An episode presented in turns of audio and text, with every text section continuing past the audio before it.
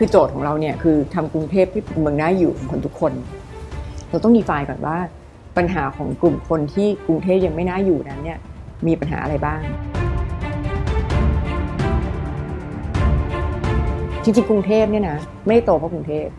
โตเพราะเมืองรอบๆรายได้อาจจะคงที่แต่จริง ๆ รายจ่ายเพิ่มขึ้นนะคะสักซิงเกิลวันรับเดมเนี่ยนะที่สนับสนุนให้พี่ไปทำไม่มีเลยนะ หมอนี่หาเรื่องใส่ตัว งานก็มีดีๆอยู่แล้ว บ้านลูกก็มีสองคน แล้วจะไปทำอะไรอีกอะไรเงี้ยแล้วที่สำคัญชอบพูดอย่างนี้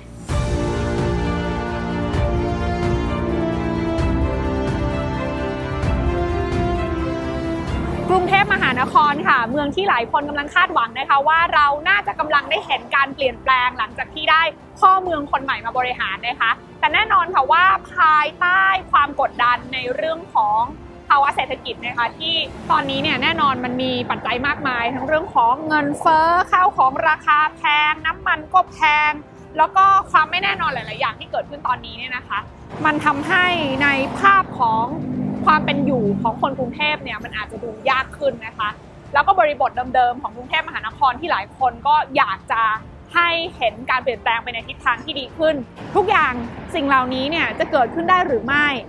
วันนี้ที่น่ามีโอกาสนะคะได้พูดคุยกับหนึ่งในตัวแทนของภาคธุรกิจค่ะ ที่ได้รับโจทย์สำคัญนะคะ เข้ามาร่วมวางแนวนโยบายในการปฏิรูปกรุงเทพมหานครยุคใหม่ แน่นอนค่ะว่าประสบการณ์จากการพัฒนาสังหาริมทรัพย์ภายใต้แบรนด์เซนา Development นั้นทำให้ได้เห็นนะคะว่าความเป็นอยู่ของคนเมืองในช่วงเวลาที่ผ่านมานั้นเป็นอย่างไร และมีอะไรที่ต้องพัฒนาขึ้นมาเพิ่มเติมกันบ้าง รวมไปถึงบริบทของการสร้างสิ่งแวดล้อมใหม่ๆนะคะที่จะทำให้ความเป็นอยู่ของคนกรุงเทพนั้น ดีขึ้นในระยะยาวตาม concept ที่ท่านผู้ว่าชัชชาติบอกไว้นะคะว่าอยากจะทำให้กรุงเทพมหานครเป็นเมืองน่าอยู่สำหรับทุกคนนั้น จะเกิดขึ้นได้อย่างไรที่น่าชวนมาคุยกันกับดร.เกษราธัญลักษณ์ภาคย์กรรมการผู้จัดการบริษัทเสนาดีเวลลอปเม้นท์จำกัดมหาชน และ Chief Strategist ของกรุงเทพมหานครค่ะ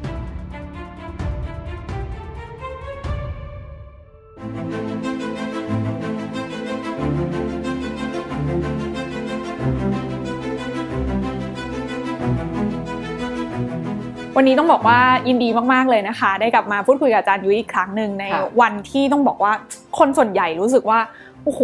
ใช้ชีวิตลำบากขึ้นเยอะเลยค่ะอาจารย์ว่าไหมคะเราเจอกับปัญหาเศรษฐกิจที่มันดูใกล้ตัวเรามากขึ้นเรื่อยๆก่อนหน้านี้คนส่วนใหญ่จะรู้สึกว่าโหมันเป็นเรื่องไกลตัวสงครามยูคงยูเครนรัสเซียกว่าจะมาถึงเราอืมแต่วันนี้สิ่งที่เห็นได้ชัดๆเลยก็คือว่า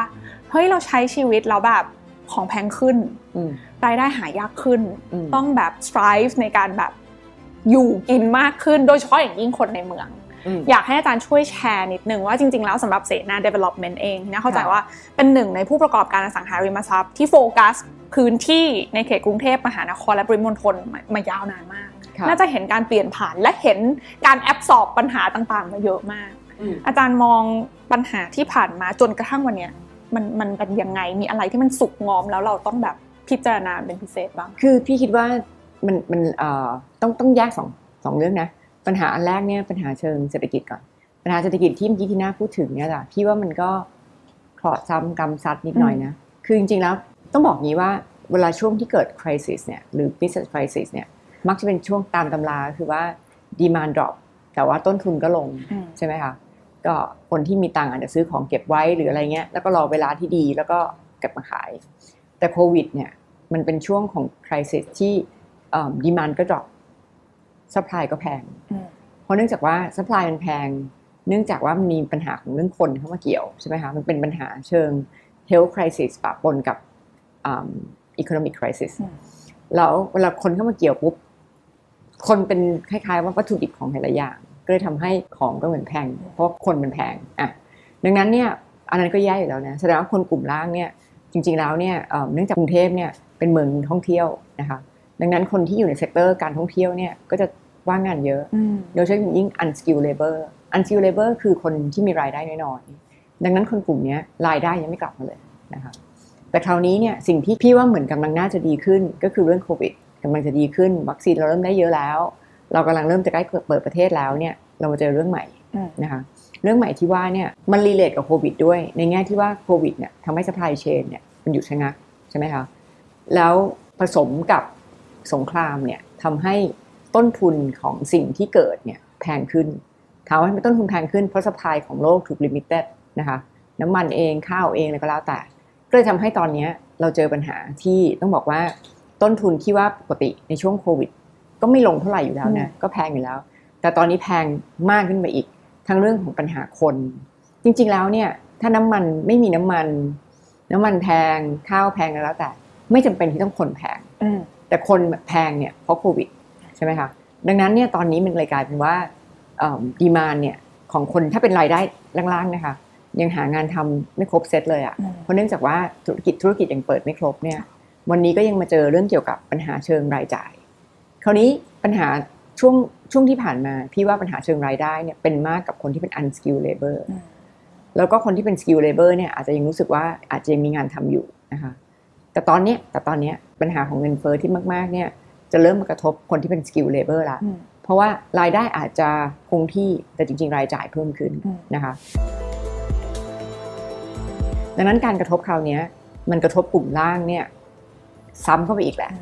แต่กลุ่มตรงกลางที่เมื่อก่อนอาจจะกระทบไม่มาก จากการที่รายได้ตัวเองไม่ได้ไม่ได้หายไปเนี่ยก็จะเริ่มมีผลกระทบโดยรายจ่ายนะคะซึ่งแน่นอนว่าทั้งหมดทั้งมวลมันสะท้อนเข้ามาให้เห็นถึงถึงสภาพความเป็นอยู่ ที่มันก็จะมีความท้าทายมากยิ่งขึ้นด้วยอืมโดยเฉพาะอย่างยิ่งคนที่อยู่ในเมืองที่ก็ต้องบอกว่าอย่างกรุงเทพมหานครเองเนี่ยก็จริง ๆ ต้องให้อาจารย์ยุ้ยช่วยแชร์เพราะว่าช่วงที่ผ่านมาได้มีโอกาสลงพื้นที่ค่อนข้างค่ะเยอะใช่ไหมค่ะคะเราเห็นเราเห็นความเปลี่ยนแปลงยังไงบ้าง คือมุมหนึ่งอะที่น่าเชื่อว่าคนส่วนใหญ่มองเห็นว่าเฮ้ยกรุงเทพมันเจริญขึ้นมันพัฒนาขึ้น แต่อีกมุมหนึ่งถ้าใครได้ฟัง อาจารย์พูดอยู่บ่อย ๆ ก็คือเฮ้ยมันมีอีก part หนึ่งอะที่กรุงเทพมันยังไม่ได้เป็นเมืองที่น่าอยู่สำหรับทุกคนจริงอืๆมันมันเป็นแค่เมืองน่าอยู่สำหรับบางคนบางกลุ่มเท่านั้นเองใช่สิ่งที่อาจารย์เจอมามันคืออะไรบ้าง คือพี่เชื่อว่าอันนี้เป็นโอกาสของพี่ด้วยนะ พี่ว่าที่ทำให้พี่ได้เห็นถึงเอ่อกรุงเทพครบครบครบทุกด้านอืมจริง ๆ ต้องบอกว่าเอิ่มมันเป็น myth นะเราบางจะพูดว่าอสังหาเนี่ย oversupply คำว่า oversupply เนี่ย ไม่เคยออกจากหัวพี่เลยนะอ่าคือมันได้ยินตลอดทั้งปีทั้งชาตินะกี่ปีก็ได้ยินตลอดเวลากระทำมันอยู่เนี่ยนะโอเวอร์สปายของเหลือเต็มเลยใช่ไหมถูกแล้วในขณะที่เดินไปอีกไม่กี่ก้าวอะ เราเจอปัญหาคนไม่มีที่อยู่อาศัยอืมซื้อบ้านไม่ได้ ไม่มีความมั่นคงเนี่ยถ้าฟังโดยที่เป็นคนที่ไมีอยู่ในวงการ ฟังดูสูตรพี่เป็นคนต่างประเทศแล้วฟังเนี่ย พี่ก็อาจจะคิดในใจว่า developer เมืองไทยเนี่ยทำไมซื้อบื้อนะตลาดเยอะแยะ เออ ก็ไปทำในสิ่งที่คนอยากได้สิเออไปทำในคนสิ่งที่คนไม่อยากได้ทำไม เออเห็นไหมก็เลย over supply อืมนะจริง ๆ แล้วเนี่ยในแง่ developer อะเรามีหน้าที่ไปหาคนที่อยากได้ของอยู่แล้วอืมแต่ถามว่าทำไมเราถึงไม่สามารถจะผลิตของให้กับกลุ่มคนที่จริง ๆ อยู่ในกรุงเทพนี่แหละ เราก็ต้องการได้ที่อยู่อาศัยได้ จริง ๆ มันก็คือเกิดขึ้นจากการที่ความเหลื่อมล้ำในเมืองมันสูง ถ้าพูดในภาษาบ้านๆง่ายๆ คือว่าที่ทำให้ราคามันเป็นราคาที่กลุ่มนั้นซื้อไม่ได้อืม ไม่มีใครทำได้ด้วยอืมนอกจากรัฐจะเข้ามาซับซิได้อะไรบางอย่างค่ะเนื่องจากว่าอย่างยกตัวอย่างง่ายๆเนี่ยให้เห็นคอนทราสต์มากๆเลย เรารู้กันดีว่าทองหล่อเนี่ยแพงอืมทองหล่อเนี่ยที่แปลงหนึ่งพี่ว่าวางเป็นล้านนะแล้วก็คอนโดเนี่ยอัพตารางเมตรตารางเมตรหนึ่งได้ถึงสามสี่แสนขณะที่ตอนที่ตอนที่เราดันชาติได้ได้ได้ตำแหน่งได้สักสองสามวันเนี่ยก็ลงลงพื้นที่กันที่ชุมชนทองหล่อซึ่งเราลงมาหลายรอบละชุมชนแออัดทองหล่ออยู่หลังสถานีตำรวจเลยนะ ค่ะคือออกสถานีตำรวจมาเนี่ยเราเจอทองหล่อเลยนะค่ะเราเจอคอนโดสามแสนบาทต่อตารางเมตรเลยอะเดินเข้าไปแบบพี่ว่าสองร้อยเมตรเองอะเราเจอชุมชนที่แบบแออัดมาก แล้วก็อยู่กันริมคลองอะไรอย่างเงี้ยล่ะ ที่อย่างเงี้ยถามถามพี่ว่า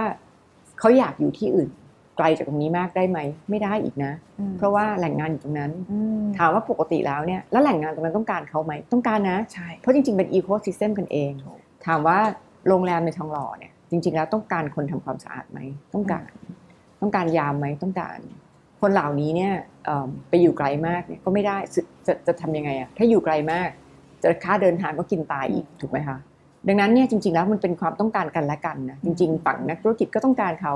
เขาเองก็ต้องอยู่แถวนี้ ดังนั้นโจทย์เขาคือต้องอยู่แถวนี้อ่าอ่าคนนี้มาโจทย์ต้องอยู่แถวนี้ปุ๊บเนี่ย developer อย่างพี่เนี่ยเริ่มต้นจากตารางวาละเป็นล้านเนี่ยมันเป็นจะไปได้จะมีความสามารถยังไงในการที่ทำที่อยู่อาศัย ให้คนกลุ่มนี้ซื้อได้อืมถูกไหมคะที่ทำให้พี่มักจะพูดเสมอ ตั้งแต่ตอนหาเสียง ซึ่งบางคนก็บอกพี่ว่าพูดอย่างนี้ดู เป็นนักการเมืองที่ไม่ดีเลย พี่บอกว่าก็ไม่ได้เป็นนักการเมืองก็พูดงี้แหละ ก็บอกว่าเนี่ยเออแบบ ก็มันน่าอยู่สำหรับบางคนจริง ๆอะอืมใช่ไหมถูกคนที่แบบว่าไปแบบห้างแถวทองหล่อใหญ่จะตายอะอืมคือดูสวยจะตายมีทุกยี่ห้อเลยขับทเวนตี้วันอะไรเงี้ยใช่ไหมขณะเดียวกันเนี่ย มันก็มีคนที่เป็นแบบที่พี่ว่าอืมในระยะเวลาที่ใกล้กันมากอะค่ะดังนั้นคือเราก็ต้องยอมรับ อย่างน้อยพี่ก็ยอมรับว่ากรุงเทพมันน่าอยู่สำหรับคนบางคน พี่ว่าสิทธิการมีที่อยู่อาศัยอะน่าจะเป็นสิทธิขั้นพื้นฐานที่คนควรจะได้อืมอาจจะไม่ใช่เจ้าของก็ได้นะ ควรจะมีค่ะฟังแล้วเห็นภาพเลยค่ะ เพราะว่าจริงๆแล้ว ยิ่งสิ่งที่อาจารย์พูดเมื่อสักครู่เนี้ยพี่น่าว่ายิ่งวันยิ่งวันน่ะความเหลื่อมล้ำตรงเนี้ยแกลบตรงนี้มันยิ่งห่างขึ้นเรื่อยๆด้วย ด้วยความที่มันเป็นทุนนิยม แล้วมันมีเทคโนโลยีอะไรหลาย ๆ อย่าง แต่เรากำลังคิดว่าเรากำลังลืมไปว่าเฮ้ยมันมีคนอีกกลุ่มหนึ่งอะที่อยู่ในพื้นที่เดียวใกล้ๆกับเราเนี่ยแหละเขาเขาเข้าไม่ถึงสิ่งเหล่านี้อืมด้วยเหมือนกันนะคะซึ่งแน่นอนว่าในมุมของผู้ประกอบการ อาจารย์บอกเองว่ามันมันก็คืออันอันเน็ตดีมานที่ยังรออยู่ แต่มันจะทำยังไงให้สัพพลายมันไปเจอได้ใช่อันเนี้ยมันก็ต้องมันก็ต้องแก้ปัญหากันไปในบริบทของภาคธุรกิจใช่แต่ในบริบทของภาคนโยบายอ่าฮะคือถ้าฟังดูแบบเนี้ย อยากรู้ค่ะว่าในมุมมองของ Chief Strategist ของกรุงเทพมหานคร มันดูเป็นปัญหาที่แก้ยากมากเลยอะค่ะ มันจะมีการแบบไล่เรียงลำดับอย่างไรที่มันจะสุดท้ายมันจะมันจะทำให้ภาพตรงเนี้ยมันมันมันถูกแก้ไขได้ เรามีเราต้องดีไฟก่อนว่าคำว่าคือโจทย์ของเราเนี่ยคือทำกรุงเทพที่เป็นเมืองน่าอยู่ของคนทุกคน เราต้องดีไฟก่อนว่า ปัญหาของกลุ่มคนที่กรุงเทพยังไม่น่าอยู่นั้นเนี่ยมีปัญหาอะไรบ้างอืมคราวนี้จริงๆย้อนกลับมาเนี่ย ที่มาของคำว่า 9D เนี่ยมันมาจาก Index ของ EIU ที่เป็น Index ของความน่าอยู่ใช่ไหมคะก็อาจารย์เยอะก็อย่างเงี้ยนะก็เราก็พยายามจะหา Index ว่าคำว่าน่าอยู่เนี่ย define ยังไงค่ะนะคะเราก็ศึกษาศึกษาเสร็จปุ๊บมันก็มันก็มี Index ว่าน่าอยู่มันต้องแบบปลอดภัยนะ เดินทางสะดวกนะ มันต้องมีอากาศที่ดีอะไรอย่างงี้ใช่ไหมที่อยู่อาศัยก็ว่าไป ดังนั้นเราก็เอา Index นี้มาดู เมื่อเรา Index นี้มาดูเสร็จปุ๊บเราก็มาศึกษาว่า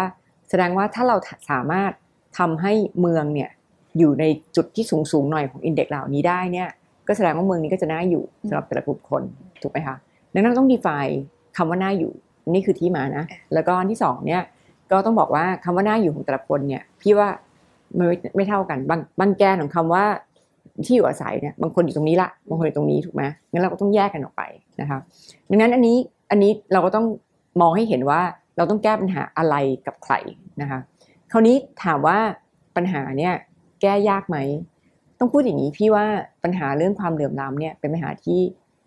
ใช้เวลานานในการที่จะแก้ให้มันหมด แล้วลึกๆพี่ไม่รู้สึกว่าจะมีที่ไหนที่ความเหลื่อมล้ำไม่มียกเว้นแต่เราเป็นแบบรัฐบาลสั่งมาว่าเป็นวัน policy นะวัน set up policy ทุกอย่าง คือปกติแล้วเนี่ยประเทศที่เป็นทุนนิยมเนี่ยค่ะความเหลื่อมล้ำเกิดอยู่แล้วนะคะถ้าเราอ่าน research สมัยใหม่ เนี่ยเขาจะบอกเลยว่าทุกประเทศที่ทุนนิยมเนี่ยความเหลื่อมล้ำมันจะมีเองรับรอง เพียงแต่ว่าถ้าเราซึ่งอันนี้พี่ก็อ่านจาก research นะพี่ก็พยายามตอนพี่อย่างเรื่องทองหล่อเนี่ย พี่ก็รู้สึกได้เลยเป็นความเหลื่อมล้ำอะแล้วพี่ก็พยายามศึกษาด้วยความด้วยความที่ว่า background ด้านนี้ด้วยก็ศึกษาว่าเออเราเวลาเราแก้ปัญหาความเหลื่อมล้ำจริง ๆ แล้วมันแก้ยังไงมายังไงอะไรเงี้ยโดยปกติมันก็จะเกิดขึ้นจากการที่ว่าเราเป็นทุนนิยมถูกไหมทุนนิยมเนี่ยภาษาบ้านๆคือใครดีใครได้ระดับหนึ่ง แต่จริงๆทุนนิยมที่ดีเนี่ยแล้วไม่อยากจะทิ้งใครไว้ข้างหลังเนี่ย มันต้องคล้ายๆมีเลกูเลตหน่อยๆ คือเหมือนกับว่า ถ้าเราปล่อยให้ใครดีใครได้มากๆเนี่ย เวลาคนที่ดีถึงจุดหนึ่งตรงนี้ปุ๊บเนี่ย มันจะดีขึ้นในทวีคูณความชันเร็วมากอะแล้วเวลาคนที่อยู่ตรงนี้ปุ๊บความชันลงมันจะเร็วมาก แล้วตรงนี้แต้มต่อของเขาคืออะไรแต้มต่อเขาคือ ลูกเขาก็จะเดินจากตรงนี้ไปไปข้างหน้า ตัวอย่างที่พี่พูดบ่อยมากคือว่า การแก้ปัญหาความเหลื่อมล้ำเนี่ยไม่ใช่หมายความว่าเราต้องทำให้ทุกคนเนี่ยเท่ากันนะเพราะว่าการทำให้ทุกคนเท่ากันหมายถึงอะไร หมายถึงว่าคนนี้ขี้เกียจคนนี้ขยันทุกอย่างผลลัพธ์เท่ากันก็ไม่ดีนะ ถูกไหมคะ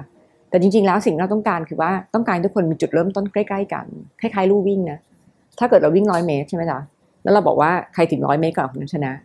ทีหน้าเนี่ยเกิดมาก็อยู่แปดสิบแล้วอะวิ่งนิดเดียวก็ถึงแล้วอะ พี่เกิดมาอยู่ติดลบยี่สิบพี่ต้อง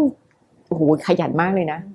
ถูกไหมกว่าจะไปถึงจุดของเราได้ อย่างนี้คือความเหลื่อมล้ำแต่ว่าขณะเดียวกันถ้าเกิดเราเริ่มต้นศูนย์เท่ากัน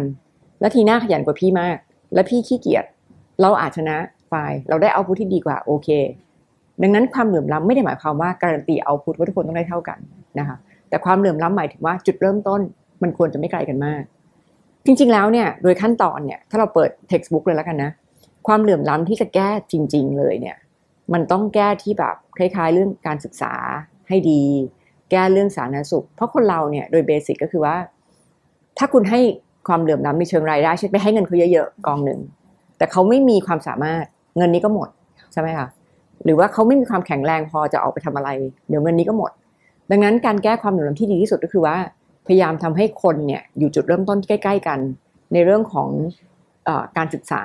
และสาธารณสุขนะคะแล้วคำถามคือในกรุงเทพเนี่ยได้พัฒนาเปล่า คิดดูดิว่าคนมีอันจะกินเนี่ย ขนาดโรงเรียนที่เคยดัง ๆ อะยังรู้สึกดีไม่พอเลยอะต้องไปเรียน British Curriculum อะอันนี้พูดความจริงกันเลยนะถูกดังนั้นเราก็ต้องคิดว่าเราคนที่มีอันจะกินอะพัฒนาตัวเองไปได้เรื่อย ๆ จากอะไร ไม่ใช่จากระบบนะ จากตัวเองถูกไหมจากตัวเองที่มีเงินแล้วก็พัฒนาไปเรื่อยๆเพราะเขามีทางเลือกอืมให้เดียวกันคนที่ไม่มีทางเลือก ต้องเรียนโรงเรียนกทมอืมคำถามคือมันถูกพัฒนาตามมาอืมในเรทที่เท่ากันบ้างไหมอืมพี่ยังไม่เห็นว่าเอิ่มชุมชนที่มีรายได้ไม่มากนั้นเนี่ยมีแอสเซทอื่น นอกจาก human capital อืมถูกไหมเขาไม่ได้มีอย่างอื่น เขามี human capital อืมถ้าเราไม่พัฒนา human capital ให้ดี เขาจะหลุดจากวงจรความยากจนยังไงอืมไม่อย่างนั้นคือเราให้คือคำว่าให้เนี่ยยังไงก็มีจุดจบค่ะมันต้องผลิตเองอืมใช่ไหม เขาเรียกว่าอืม subsidy เป็นจุดอืมคือ subsidy เป็นจุดอืมๆในช่วงระยะเวลาสั้นๆ พูดง่ายๆก็ให้แหละอืมแต่ให้เป็นจุดค่ะอย่าอย่าให้ across the board อืมอย่างเงี้ยนะ อย่างการให้ผ้าอนามัยฟรีเนี่ย ก็จริงๆก็คือการ subsidy รายจุดอืมเพราะว่าเรากำลังให้ใคร เราให้ผ่านโรงเรียนกทม ดังนั้นเรากำลังบอกว่าเอิ่มเดือนเดือนหนึ่งเนี่ยเราผู้หญิงด้วยกันเราก็ต้องทราบว่าเอิ่มเดือนเดือนหนึ่งเนี่ยมันมีค่าใช้จ่ายเรื่องนี้พอสมควร แล้วยิ่งเด็กๆเนี่ยมันมีเยอะใช่ไหม แล้วเวลาถ้าเกิดเขาไม่ได้มีเงินพอที่จะซื้อเนี่ยสมมติเราบอกว่าถ้าพูดแบบเรื่องจริงเลยนะใช้วันละพันหนึ่งสมมติเนี่ยโอ้โหมันไฮจีนไปไหนอะใช่ไหมดังนั้นเนี่ยอย่างอันเนี้ยเป็นนโยบายที่พี่คิดว่าไม่ยากให้ตรงๆ แล้วก็ให้ถึงให้กับคนที่ควรจะได้ จริง ๆ แล้วเนี่ยสิ่งที่สิ่งที่คือแน่นอนทุกคนนะเห็นตรงกันว่าปัญหามันเยอะมากเลยคำถามก็คือว่าโอเคเราเราอ่านตอนที่เราแบบเลือกเนาะใช้สิทธิ์เราอะเราก็คิดว่าเออเขาน่าจะเข้ามาทำได้แหละ แต่ว่าในเชิงปฏิบัติแล้ววันนี้ที่ชวนอาจารย์มาคุยก็คืออยากให้อาจารย์ช่วยเล่าให้ฟังว่าเฮ้ยแนวคิดภาพใหญ่มันคืออะไรแล้ว road map เรากำลังจะเดินไปทางไหน อย่างวันนี้เองเนี่ยค่ะอาจารย์เข้ามาอยู่ในตำแหน่ง chief strategist แอบแบบถามแบบคนข้างนอกนะคะ ว่าเอ๊ะแล้วแล้วโรมันจะเป็นยังไงอะมันขับเคลื่อนได้จริงขนาดไหนมี KPI ของตัวเองไหมแล้วแบบท้ายที่สุดเรากำลังจะได้เห็นอะไรถ้าถ้ามันเกิดการเปลี่ยนแปลงจริงค่ะค่ะคืออันนี้ต้องบอกว่าพี่ก็ชื่นชมอาจารย์ชัชชาตินะ เพราะว่าท่านก็แบบเหมือนตอนที่เอ่อทำนโยบาย214 เนี่ย จริง ๆ มันคล้ายๆ จะมี action plan สักครึ่งหนึ่งเลย ดังนั้นเวลาเราเข้ามาปุ๊บเนี่ย เราแทบไม่ต้องแบบมาคิดอะไรใหม่แล้วอะเราเอา214เนี่ยมา roll out อืมแล้วทำให้เกิดนะคะ เพียงแต่ว่าตอนมาทำจริง ๆ แล้วเนี่ยเราก็ต้องมาทำภายใต้ context ในงานปฏิบัติที่อาจจะมีอะไรที่ต่างกันไปในแต่ละที่ ซึ่งอันนี้ก็อาจจะเป็นที่มาอันหนึ่งที่ทำให้เรามีคำว่านโยบายรายเขตด้วยอะไรเงี้ยนะคะ แล้วก็อย่างที่บอกว่าตอนเราคิดเรื่องนี้เนี่ย ตอนนั้นพี่ก็คิดอยู่แล้วว่าว่า inflation จะสูง แต่ก็ไม่คิดว่าสูงขนาดนี้นะอืมอะไรอย่างเงี้ย มันก็มี context ที่ต่างกันออกไป ดังนั้นเนี่ย โจทย์พี่ว่าโจทย์เราเหมือนเดิม โจทย์พี่อย่างน้อยเหมือนเดิมตลอด คือโจทย์ตอนที่พี่ทำนโยบายตอนนั้นเนี่ย โจทย์มันเหมือนกับพี่เนี่ยหาตั้งคำถามแล้วหาคำตอบ ว่าอะไรคือปัญหาทำให้คนกรุงเทพเนี่ยรู้สึกกรุงเทพยังไม่น่าอยู่ แล้วเราก็หาคำตอบคำตอบเราคือนโยบาย วันนี้เนี่ยสิ่งที่พี่ทำคือเอาคำถามและคำตอบที่ถูกอนุมัติแล้วโดยประชาชนค่ะว่าประชาชนน่าจะชอบเนี่ยมา roll out ให้เกิดภายใต้ context ที่มีนะคะนั้นถามว่า output คืออะไร output ก็คือว่าทำสิ่งที่เรา รู้ว่ามันคือคำตอบที่ถ้าทำแล้วเนี่ยทำให้กรุงเทพน่าอยู่ขึ้นในมิติต่างๆ เนี่ยมามาปฏิบัติอืมแน่นอนว่าคือพี่เรียกมันว่านโยบายแนวนอนค่ะนะคะพี่เรียกอย่างนี้เพราะว่าเอิ่มปกติแล้วเนี่ยราชการเนี่ยเอิ่มทุกคนก็จะมีสำนักใช่ไหมจ๊ะซึ่งสำนักปกติแล้วเนี่ยมันจะเกิดมาเป็นฟังก์ชัน ดังนั้นเนี่ยเอิ่มแต่ว่าเรามองคนเป็นหลักเนี่ยคนเนี่ยไม่ได้แก้ปัญหาคนได้ด้วยฟังก์ชันใดฟังก์ชันหนึ่งถูก จะแก้ปัญหาจากคนเป็นหลักเนี่ยมันอาศัยหลายฟังก์ชันมากนะคะและหน้าที่พี่เนี่ยก็คือว่าก็คือ roll out ก็คือนโยบายแนวนอนอืมคือท่านรองทุกท่านก็มีแนวตั้งค่ะมีสำนักเต็มเลยอะไรเงี้ย พี่ก็จะดูนโยบายแนวนอน คือนโยบาย214เนี่ยมาติดตามทีละฟังก์ชันมาติดตามทีละอัน ซึ่งบางนโยบายของเราเนี่ยประกอบไปด้วยแบบห้าสำนักคนละรองเลยนะอะไรเงี้ย มารวมตัวกันเพื่อจะทำนโยบายนี้อะไรเงี้ยต้อง deliver ไปที่เขตอะไรเงี้ย อันนี้คืองานพี่ คือทำให้มันเกิดการ execute จริง ทำให้เกิดอยากได้การไหมบูรณาการดีกว่าๆอ๋อบูรณาการก่อนเพราะว่าไม่งั้นแล้วเนี่ยมันจะกลายเป็นงานฝากของแต่ละคนอืมเขาพี่เนี่ยเกลียดคำว่างานฝากที่สุดในโลกเลยนะทีนะเมื่อไหร่ก็ตามที่เราพูดว่างานฝากนะเราจะไม่เคยเห็นผลมันเลยถูกปะค่ะงานหลักมันยังไม่เห็นเลยบางทีอะถูกถูกดังนั้นเนี่ยพี่ก็รู้สึกว่ามันจะไม่ใช่งานฝากพี่ ถูกไหมแต่ละสำนักเนี่ยเพราะแต่ละสำนักก็มีงานยุ่งของตัวเอง ดังนั้นถ้าเกิดเราเอาปัญหาเหล่านี้เป็นตัวตั้ง แล้วเราแบบเหมือนกับสำนักนี้หน่อยสำนักนู่นนี่นิดเนี่ย มันจะกลายเป็นเหมือนกับคล้ายๆ งานฝากนิดๆของแต่ละสำนักได้ไม่มีใครเป็น owner คล้ายๆ อย่างเงี้ยอืมงั้นหน้าที่พี่ก็ต้องมาแบบว่าอะสำนักนี้เป็น host นะ พี่ก็ตั้งศัพท์เองค่ะ H คือ host อ่าแต่ละนโยบายที่เป็น214อะพี่ก็จะมาตั้งว่าสำนักไหนเป็น host เออสำนักไหนเป็น related อืมแล้วก็มากลุ่มมารวมกันอืมอย่างเงี้ยแล้วก็มาแล้วจริงๆ แล้วคนที่ขับเคลื่อนจริงๆเนี่ยคือท่านรองต่างๆ ขับเคลื่อนผ่านสำนักอืมในเรื่องที่ตัวเองเกี่ยวข้องค่ะ แต่พี่ก็เหมือนกับว่าเป็นงานหลักพี่อะอืมในงานที่จะทำให้เรื่องเนี้ยอ่ามันต้องอยู่นะทำให้เสร็จนะอะไรเงี้ยอืมใช่ไหมจ๊ะเกิดปัญหาอะไรนะอะไรเงี้ยตามไปเรื่อยอ่าๆอย่างนี้ KPI ของทีม strategist คืออะไรคะหมายถึงแบบเรา achieve ในแต่ละนโยบาย 214 ข้อนั้นมันจะเกิดขึ้นภายใน4ปีจริง ๆ ต้องบอกว่าพี่ไม่ได้คิดว่าคำว่าอยู่ขึ้นอยู่กับคำว่า achieve define ยังไงนะค่ะพี่รู้สึกว่าอย่างนโยบายเรื่องความเหลื่อมล้ำเนี้ย คือเราก็ไม่ได้พูดเป๊ะว่าต้องแบบความเหลื่อมล้ำจริงแต่จริง ๆ ความเหลื่อมล้ำเป็นหนึ่งในอินเด็กซ์ของความน่าอยู่นะ ก็เอิ่มแต่เราเราเราแปลงสารมากกว่า เรามาแปลงสารเป็น action plan มากกว่า เช่นเนี่ยทำยังไงให้โรงเรียนฟรีอืมถูกไหมอืมคือเราเคยคิดว่ากรุงเทพมหานครโรงเรียนฟรี เอาจริงไม่ได้ฟรีจริง มันจะมีค่าอะไรก็ไม่รู้ที่ทำให้ไม่ฟรีจริงถูกปะเราเราบอกว่าคนเอ่อเด็ก drop out จาก school เยอะ เหตุผลเพราะว่าเด็กเนี่ยเอิ่ม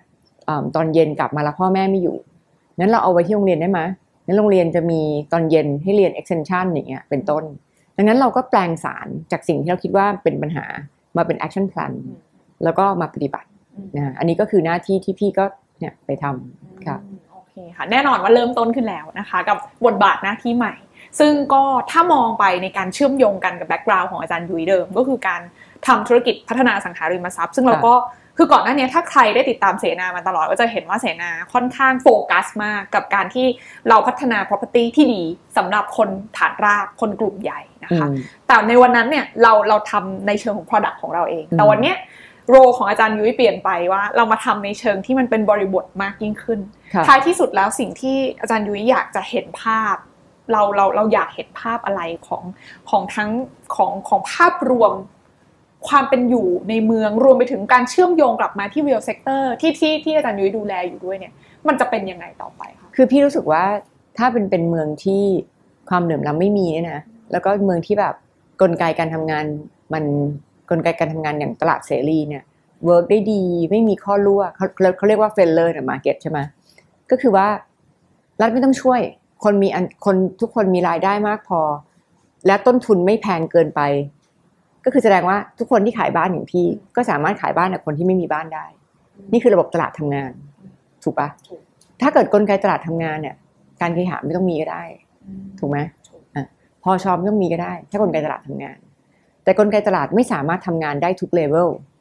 ดังนั้นมันก็เลยต้องเกิดสิ่งต่างๆ เหล่านี้ ซึ่งจริงๆ ต้องบอกอีกทีไม่ใช่เรื่องแปลก สิงคโปร์อย่างเงี้ย Public Housing ใหญ่โตมโหฬารนะคะดังนั้นเนี่ยมัน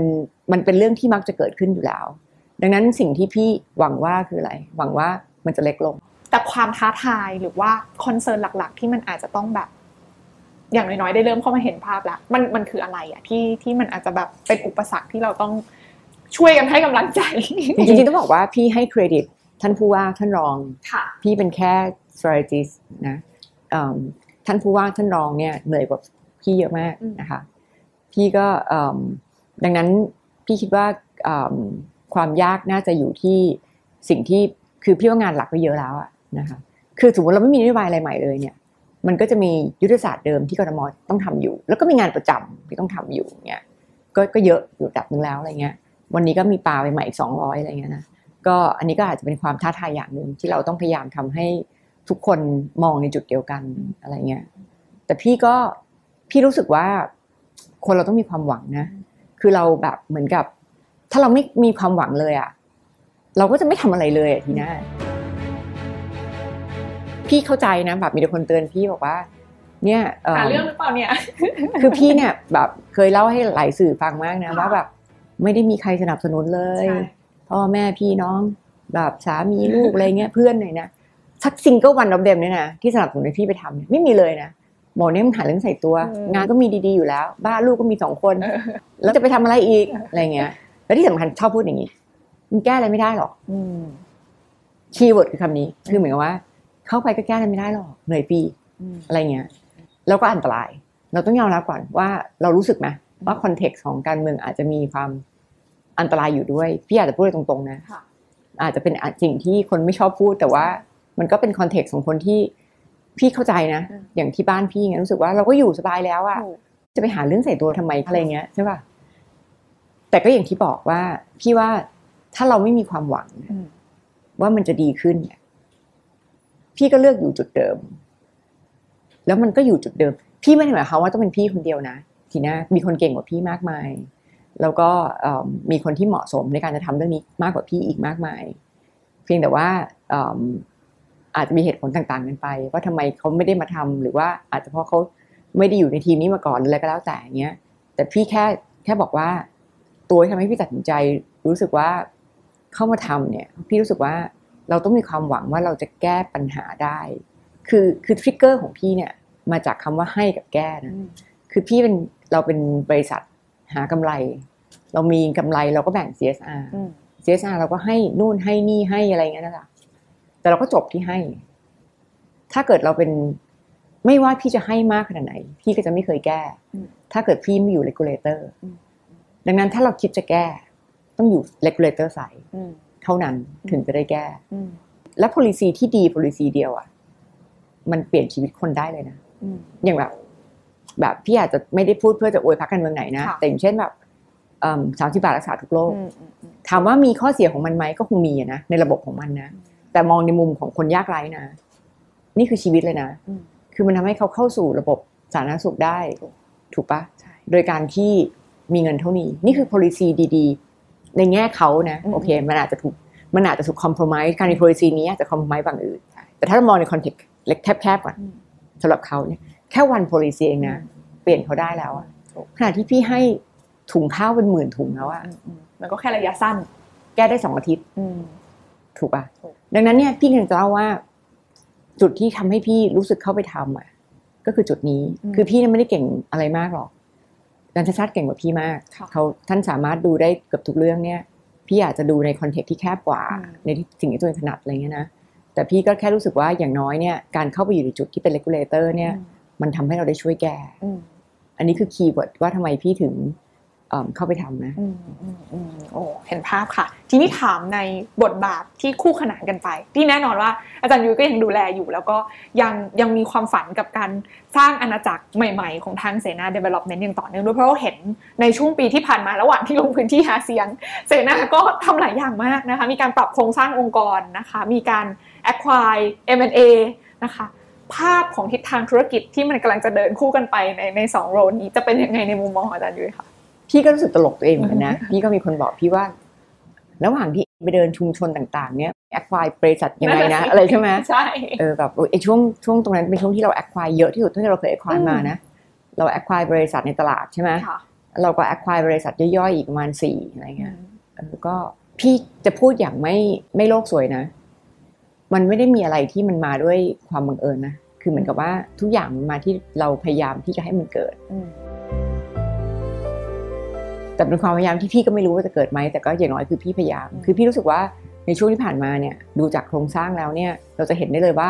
บริษัทในตลาดเนี่ยที่มีฐานทุนที่ใหญ่หน่อยเนี่ยยังอยู่ได้แล้วก็แบงก์ปล่อยอะไรเงี้ย แล้วพอเออเรามีญี่ปุ่นด้วยขณะที่จริงๆแล้วธุรกิจอสังหาริมทรัพย์เนี่ยเป็นเป็นโปรเจกต์เบสค่ะจริงๆแล้วมันอาจจะมีโปรเจกต์ที่ดีที่ทำโดยคนที่ non listed อะไรเงี้ยนะจ๊ะอืมแต่พอเผอิญมีที่ดินที่ดีอะไรเงี้ยนะ แต่ไม่สามารถทำต่อได้ด้วยเงื่อนไขของการที่เขาไม่ใช่ listed เขาไม่ใช่คนทำมานานอะไรเงี้ยพี่ว่ากลไกแบบนี้มันจะมีคือเหมือนกับว่าให้ไดเลม่าระบบทำให้เขาไม่ไม่ดีอะทั้งที่จริงๆตัวเขาอาจจะดีอืมอะไรเงี้ยซึ่งเอิ่มธุรกิจประเภทอสังหาเนี่ย acquire ง่ายอืมเพราะเป็น project base นะคะพี่รู้สึกว่าในช่วงที่ผ่านมาเนี่ยมันต้องมีอืมงั้นดังนั้นพี่ก็หาอืมอืมงั้นดังนั้นมันไม่ได้มาด้วยความบังเอิญนะค่ะบางคนก็จะบอกโอ้โหเก่งจังเลยมีเออแบบเขาเขาถามนี่ ทำยังไงถึงมีดิวเข้ามา มันไม่ได้เข้ามานะทีนะ คือพี่ไปหามัน คือพี่ก็นั่งนั่งเปิดดูไอ้ยมีใครบ้างวะในเว็บไซต์ก็นั่งดู มีแบบเราแบบสมาคมมีบริษัทอะไรบ้างมีอะไรเงี้ยอืมคือเราหาพี่หาค่ะพี่หาอ่าพี่ตั้งใจหา แล้วก็โชคดีที่พี่ได้ มันก็ไม่ได้ว่าพี่ได้ทุกอันค่ะพี่หามากกว่านี้อืมแต่พี่ได้แค่นี้อือมย่างเงี้ยอืมเออต่ก็แสดงว่ามันเกิดขึ้น by design ตั้งใจช่ใช่ตั้งใจนะคะเราตั้งใจจะโตขึ้นอ่าผ่านวิธีนั้น เราตั้งเป้าหมายของเสนา development ไว้เป็นอะไรอะคะจริง ๆแล้วเนี่ยคือมันก็มีมันก็มีเชิง number always นะคนเราคือเวลาทำบริษัทเนี่ยมันต้องมีเชิง number เพราะว่าผู้ถือหุ้นต้องการ number กลับใช่ไหมคะคือพี่ชอบพูดคือมันก็คือ profit แหละ มันก็คือ maximize um, profit แต่พี่รู้สึกว่าพี่อยากให้มัน sustain คือเราจะเห็นธุรกิจที่มันกำไรดีมาก ๆ เลย ช่วงระยะเวลาหนึ่ง แล้วอีกสักแป๊บหนึ่งเราอาจจะลืมเขาไป เพราะเขาหายไปไหนไม่รู้ ถูกไหมแต่พี่พี่รู้สึกว่าพี่ไม่ต้องกำไรหวือหวามากก็ได้ ในช่วงที่คนจะต้องรู้รู้จักกันหมดเลย attention มาแบบโอ้โหมึงเก่งมากอะไรเงี้ยไม่ต้องก็ได้ แต่ขอให้พี่ sustain ได้เรื่อยๆคำว่า sustain เนี่ยนะมันต้อง proven ผ่านพวก crisis บริษัทที่จะ sustain บริษัทที่เรียกว่า sustainable ได้เนี่ย ต้องผ่าน crisis ได้สองสามรอบ ถึงจะรู้ว่า sustain หรือเปล่า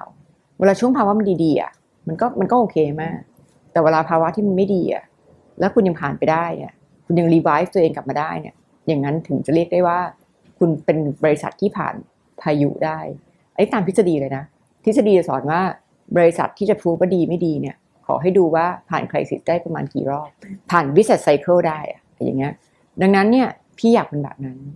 แล้วพี่รู้สึกว่าไซเคิลของธุรกิจเนี่ยเอ่อ crisis เนี่ยยิ่งมันยิ่งยาก ถ้าพี่ย้อนกลับมาเนี่ย แล้วพี่แบบย้อนกลับไปสี่ปีแล้วสมมติ แล้วพี่ตั้งคำถามทีหน้าว่าน่าเชื่อไหมว่าในโลกของเราที่เอ่อสาธารณสุขเนี่ยเป็นศาสตร์ที่มีเทคโนโลยีหรือความก้าวหน้ามากสุดในโลก มันจะเกิดโรคใดโรคหนึ่งมาไม่รู้ ชื่อโรคอะไรไม่รู้ ที่ทำให้คนทั้งโลกไม่สามารถจะติดตัวกัน อยู่ใกล้ ๆ กันได้ ทุกคนต้องอยู่บ้านหมด เราจะเชื่อไหมไม่เชื่อเห็นไหมแต่มันเกิดปะเกิดเกิดเร็วมากเลยนะถูกดังนั้นเนี่ยพี่ยิงบอกว่า เป็นโรคที่ถ้าเกิดมีคนมาถามเราเราคงไม่เชื่ออืมแต่มันเกิดให้เราเห็นแล้วอะดังนั้นเนี่ยมันคงจะแฟร์ที่จะพูดได้ว่าอีกสองเดือนอาจจะเกิดโรคใหม่อะไรก็ได้ อาจจะเกิดปัญหาใหม่อะไรก็ได้ ที่จริง ๆ เราไม่เคยคาดว่าจะเกิดแล้วมันเกิด หน้าที่พี่คือว่าทำยังไงให้บริษัท sustain อืมในรอบในสิ่งที่พี่ไม่รู้เลยว่าอะไรจะเกิดอืมมีคนถามพี่ว่าความเสี่ยงสำคัญที่สุดคืออะไร ความเสี่ยงสำคัญที่สุดสำหรับพี่เนี่ยคือสิ่งที่พี่ไม่รู้ คือสิ่งที่พี่รู้แล้วเนี่ย พี่รู้สึกว่าพี่โอเคค่ะเช่น ต้นทุนขึ้นสูงอืมพี่รู้อะต้นทุนขึ้นสูง พี่ก็จะแก้กับมันอืมมากสุดที่เกิดคืออย่างมากก็กำไรน้อยลงอืมคือราคาขายขึ้นไม่ได้ เพราะมาเก็ตไม่ดี แต่ต้นทุนเพิ่ม อย่างน้อยกำไรลด แต่แต่เรารู้ว่าเราทำยังไง เรารู้ว่าเราทำอะไรอยู่ เรารู้ว่ากำไรลดเพราะอะไร ความเสี่ยงสำหรับพี่ที่มากสุดคือ ไม่รู้อะไรเลย ไม่รู้ว่าอะไรจะเกิดอะถูกอ่าอันนั้นอะดังนั้นก็ดังนั้นเราทำได้อย่างเดียวคือทำให้ตัวเองเลซิเลียนหน่อยใช่ไหม แล้วก็แบบเอ่อทนได้กับคริสิสที่เกิดอะไรเงี้ยเราก็ต้องพยายามหาว่าจุดเปราะบางที่สุดของธุรกิจเราคืออะไร พยายาม make sure ว่าจุดเปราะบางนั้นเนี่ยเอิ่มแข็งแรงระดับหนึ่งเวลาเวลาเราเรียกเราเรียกมันว่าจุดเปราะบางคือมันเปราะบางอยู่แล้วแหละ แต่ว่าขณะเดียวกันเนี่ยเราต้องทำให้จุดเปราะบางเนี่ยไม่บางขนาดที่ทำให้เวลาต้องผ่านคริสิสอะไร แล้วมันจะทำให้จุดเปราะบางเนี่ยขยายกลายกลายเป็นทำให้มันแตกทั้งบริษัทนะคะนี่คือหลักคิดพี่ค่ะนะ ก็อันอันนี้คือโจทย์มากกว่า แสดงว่าเป้าหมายต่อไป หลังจากนี้สเต็ปต่อไปของทางเสนาก็คือการสร้างความยั่งยืนให้กับองค์กร โดยการกระจายความเสี่ยงมากขึ้นใส่ diversify port อย่างนี้พูดอย่างนี้ได้ไหมคะเป็นส่วนหนึ่งอืมนะพี่คิดว่าเอ่อพี่คิดว่าโกรธยังมีได้ แต่พี่ก็แค่ไม่ได้คิดว่าอีก 20 ปีอะทุกบริษัทจะโกรธเนี่ยอัตราการโกรธที่ผ่านมาใน 10 ปีได้อืมเพราะคนเกิดน้อยลงค่ะใช่ไหมคะ แล้วก็บ้านมือสองก็เยอะขึ้นอืม ดังนั้นเนี่ยทุกคนที่โกรธกันมาปีละสิบกว่า 20%เนี่ยเราคงจะไม่สามารถพูดได้ว่าทุกคนโกรธในเลเวลเดียวกันได้ในอีก 20 ปีข้างหน้าใช่ไหมแต่ถ้าเราอยากอยากโกรธแบบนั้น แต่ตลาดไม่เอื้อให้เราโกรธแบบนั้น แล้วตลาดการแข่งขันของธุรกิจอสังหาเนี่ย barrier to entry มันต่ำดังนั้นเราก็ต้องหาทางโกรธในในสิ่งที่ตลาดมันยังโกรธอืมมันเป็นไปได้ยากมากที่เราจะไปโกรธในตลาดที่มัน declining ค่ะอ่า ดังนั้นพี่ไม่ได้คิดว่าตลาดอสังหาขายบ้านจะถึงขั้น declining แต่พี่แค่รู้สึกว่า rate of growth เนี่ยมันจะต่ำลงอืมจริงๆ กรุงเทพเนี่ยนะไม่ได้โตเพราะกรุงเทพอืมโตเพราะเมืองรอบๆโตเพราะว่าคนนอกเมืองมาทำงานในเมือง โตเพราะแบบนั้น ซึ่งอย่างเราก็จะเห็นเลยว่าเดี๋ยวนี้เริ่มขยายประชาเชิงเซาอะไรเงี้ยอันนี้คือการโตที่พี่ขยายไปเรื่อยๆ แต่พี่แค่รู้สึกว่าเรทการโตแบบเนี้ยยังไงยังไงก็ตามเนี่ย มันก็จะมีจุดที่ เอ่อเผอิญเพราะกรุงเทพเป็นเมืองหลักที่ไม่มีเมืองรองที่ใกล้ชิด เลยทำให้ทุกคนมาที่กรุงเทพมันเลยทำให้มีอัตราการโกรธได้อย่างเยอะๆมาเสมอ ถึงแม้คนเกิดจะน้อยนะคะแต่เวลาไม่มีคนเกิดผสมอะมันก็มีโกรธอย่างเดียวคือ migration อืมอ่าพี่ก็เลยรู้สึกว่าแล้วมันก็ยัดบ้านมือสองมาเสมอถูกไหมดังนั้นเนี่ยเอิ่มพี่ก็เลยคิดว่าเราก็ควรจะต้องไปดูอย่างอื่นด้วยอืมอืมอืมอืม น่าสนใจมากค่ะกับค่ะบทบาทนะคะ ทั้งสองบทบาทที่ที่มันเดินในทางคู่ขนานกันไปนะคะ แอบถามคำถามสุดท้ายได้ไหมคะเอาเวลาไหนนอนคะปกติเลยผู้ว่าขยันกว่าพี่เยอะ แข็งแกร่งมากจริงๆใช่นะคะใช่ใช่พี่นี่ยังแบบว่าห่างชั้นเขาเยอะ แบ่งเวลายังไงคะทั้งแบบการทำงานที่ในฐานะ Chief Strategist ด้วย แล้วก็เองดูแลบริษัทด้วย ก็จริงๆพี่ก็ไม่ได้มีสูตรสำเร็จนะ พี่ก็จริง ๆ ก็แค่ต้อง prioritize แล้วก็ manage หน่อยอะไรเงี้ยพี่พี่ต้องคิดก่อนว่าอาทิตย์นี้ทำอะไรบ้าง มีอะไรบ้าง แล้วก็อีจะอีเวนว่ารายวันทำอะไรบ้างอะไรเงี้ย ก็ต้องพยายาม maximize เวลาให้ดีที่สุดอะไรเงี้ยประมาณเนี้ยก็ไม่ได้มีไม่พี่ก็ไม่ได้คิดว่าพี่มีสูตรสำเร็จอะไรที่นั่นนะแต่ว่าก็พี่ก็จะมีหลักของพี่เช่นว่า พี่เป็นคนนอนเร็วตื่นเช้ามากอะไรเงี้ย ต้องออกกำลังกายก่อนตอนเช้าอะไรเงี้ยไอ้พวกเนี้ยมันจะเป็นแบบคล้ายๆ เป็นหมุดในชีวิตที่ที่ขึงไว้ก่อนละ ตัวอื่นเราก็จะพยายาม maximize ให้ดีที่สุดอะไรเงี้ยค่ะอืมวันนี้แบบเต็มอิ่มมากเลย ขอบพระคุณอาจารย์มากๆที่สละเวลามาให้เราได้ได้เรียนรู้มุมใหม่ๆนะคะ ที่ครับกำลังจะเกิดขึ้น เข้าใจเลยว่า คือคุยกับอาจารย์จริง ๆ ไม่อยากจะบอกเลยว่า แต่ก่อนเนี่ยเคยสัมภาษณ์อาจารย์สมัยที่ที่เข้ามาดูแลเสนาใช่ไหมคะในช่วงนั้นก็คือ business driven แน่นอนทุกอย่างส่วนหนึ่งที่อาจารย์พูดให้พวกเราฟังอะอาจารย์หยิบมาจากแบบ textbook ที่อาจารย์บอกว่าอาจารย์ research มาเยอะมากนะคะอืมแต่สิ่งที่พิสูจน์ได้ผ่านการเติบโตของเสนาก็คือ textbook วันนั้นมันถึงเกิดการ apply อย่างถูกต้อง จนกลายมาเป็นการเติบโตในชุในมุมของบริษัทในมุมของธุรกิจที่ประสบความสำเร็จ วันนี้ที่น่าเชื่อว่าหลาย ๆ คนที่ฟังไปพร้อม ๆ กับทีน่าน่าจะได้เห็นอีกการ apply หนึ่งนะคะ กับ การเติบโตแล้วก็การสร้างความยั่งยืนให้กับความเป็นอยู่ของกรุงเทพมหานครในฐานะ Chief Strategist คนใหม่ ก็ขอบพระคุณอาจารย์มากเลยนะคะ ไว้ enjoy นะคะ เป็นกำลังใจให้เสมอขอบคุณมากเลยค่ะสวัสดีค่ะ